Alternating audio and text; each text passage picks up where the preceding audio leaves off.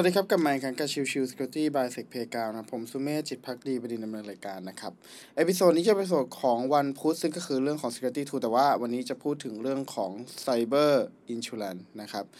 คือ Cyber Security Insurance เนี่ยเป็น ธุรกิจที่อาจจะไม่ค่อยมีคนพูดถึงเท่าไหร่จริงๆผมเข้าใจว่าผมเคยพูดไปแล้วแหละก่อนหน้านี้นานแล้วนะครับ แต่ว่าโอเค วันนี้จะพูดอีกอีกทีนึงเพราะว่าด้วยความที่ผมเพิ่งได้เอกสารจากตัวของทาง s i n e t เพิ่มเติมนะครับตัวของ Cyber Insurance เนี่ยจะเป็นตัวของการประกันนั่นแหละ การประกันจากการถูกโจมตี ซึ่งไอการประกันจากถูกโจมตีที่ว่าเนี่ยมันก็จะเป็นเรื่องของการค่าใช้จ่ายเมื่อเกิดเหตุภัยคุกคาม ถูกโจมตีต่างๆนะครับลองนึกถึงภาพว่าถ้าสมมุติว่ามันเกิดเหตุการโจมตีเกิดขึ้นจริงๆเนี่ยครับแล้วก็มีเรื่องของข้อมูลหลุดหรืออะไรก็แต่สิ่งที่จะเป็นเลยก็คือเรื่องของการ spend เงิน เพื่อจะเป็นการเอาเอาง่ายๆสุดเลยคือเรื่องของการ digital forensic เข้ามาทำการตรวจสอบเนี้ยก็ต้องจ่ายเงิน แล้วยิ่งถ้าสมมติเป็นเคสด่วนก็จะต้องยิ่งจ่ายแพงเข้าไปอีกนะครับตัวของ Cyber Insurance ก็จะเป็นส่วนนี้แหละที่จะเป็น cover ให้ในเรื่องของตัว การ operation ใด ๆ ก็แล้วแต่ที่เกี่ยวกับการทำการวิเคราะห์ หรือการป้องกันเพิ่มเติมในเรื่องของตัวการเกิดเหตุที่เกิดขึ้นนะครับ ถ้าเรามองคือมันก็คือประกันอะคือถ้าสมมติว่ามันเกิดเหตุอะไรขึ้นมาเราก็มีเงินคอย support ในส่วนนี้นั่นเองนะครับ ซึ่งในตัวของอการ cover ของทาง Cyber Insurance นะครับเขาจะแบ่งเป็น 5 ส่วนหลักๆนะครับ คือเรื่องของ Network Security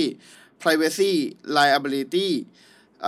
network business interruption 4 media liability แล้วก็ 5 error and omission นะครับ network security ก็จะเป็นพูดเรื่องของตัว network attack นะครับ ไม่ว่าจะเป็นเรื่องของ data breach ransomware malware infection ต่างๆ นะครับ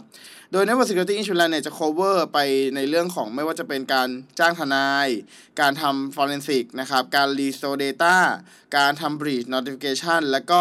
การทำ PR firm เพื่อจะมาช่วย recover ตัวของ ชื่อเสียงที่เสียหายจากจากเคสนี้นะนั่นนั่นคือเรื่องของการ coverage ในส่วนของ network security นะครับ ต่อไปเป็น privacy liability นะครับถ้าสมมุติว่าตัวของข้อมูลดังกล่าวเนี่ยเกี่ยวข้องกับตัวของ PAI ก็คือ personally identifiable information นะครับ ก็จะเป็นเกี่ยวกับเรื่องของ lawsuit นะครับ compliance violation แล้วก็ reputation risk ต่างๆ นะครับ อันนี้ก็จะเป็นส่วนที่ตัวของ cyber insurance จะเข้ามาเกี่ยวข้องนะครับ หรือก็คือมาจ่ายให้นั่นแหละนะครับ ส่วนต่อมาคือเรื่องของ Network Business Interruption นะครับ ถ้าสมมุติว่าเอ้ย Key Data ของ System เนี่ย มันไม่สามารถที่จะเอามาใช้งานได้จากการเกิดอะไรปัญหาอะไรก็แล้วแต่นะครับ ในส่วนนี้เนี่ยทำให้ตัวของเกิดผลกระทบกับตัวของลูกค้าไม่สามารถใช้งานได้นะครับ สิ่งเหล่านี้ตัวของ Cyber Insurance ก็จะมี policy ในการที่จะเข้ามาช่วยตัวของ business ให้เอาระบบ กลับมาใช้งานได้ให้เร็วที่สุดเท่าที่ได้ รวมถึงมีการจ่ายชดเชยไปที่ตัวของอลูกค้าที่ไม่ไม่สามารถใช้งานบริการได้ในช่วงนั้นด้วยนะครับ ต่อมาเป็นเรื่องของ Media Liability ครับ ก็จะเป็นเรื่องของตัว Digital Media Social Networking Online Brand นะครับ ที่มีการทำมากขึ้นเรื่อยๆนะครับ ถ้าสมมุติว่ามีเดียใด ๆ ก็แล้วแต่นั้น มีเกิดการถูก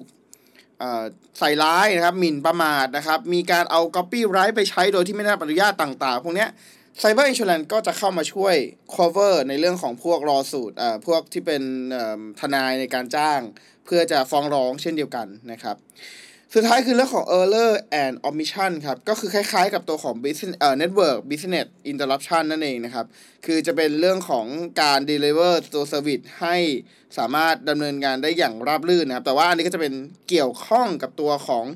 รอสูตรก็คือกฎหมายมาเกี่ยวข้องด้วยนะครับ ไม่ว่าจะเป็นเรื่องของการ breach contact คือไม่สามารถให้บริการได้ตาม contact หรืออะไรก็แล้วแต่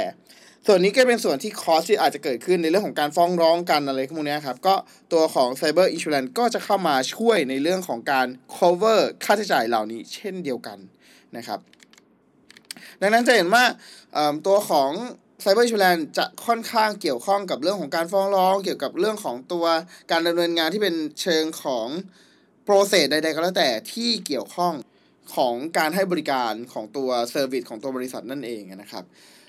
เค ก็ประมาณนี้ครับสำหรับเรื่องของ Cyber s h i l d นะครับ ก็อันนี้ผมหยิบยกมาจากตัวของทาง s i n e t นะครับ เขามีการทำเรื่องของ a small security team guide to cyber insurance นะครับ หากใครสนใจก็ลองเข้าไปที่ตัวของ s i n e t c o m แล้วก็ลองหาตัวของเอกสารดู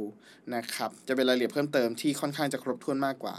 นะครับ โอเค episode นี้ประมาณนี้ครับ ขอบคุณทุกๆท่านที่เข้ามาติดตามรับคนใหม่สำหรับวันนี้ลากันไปก่อน สวัสดีครับ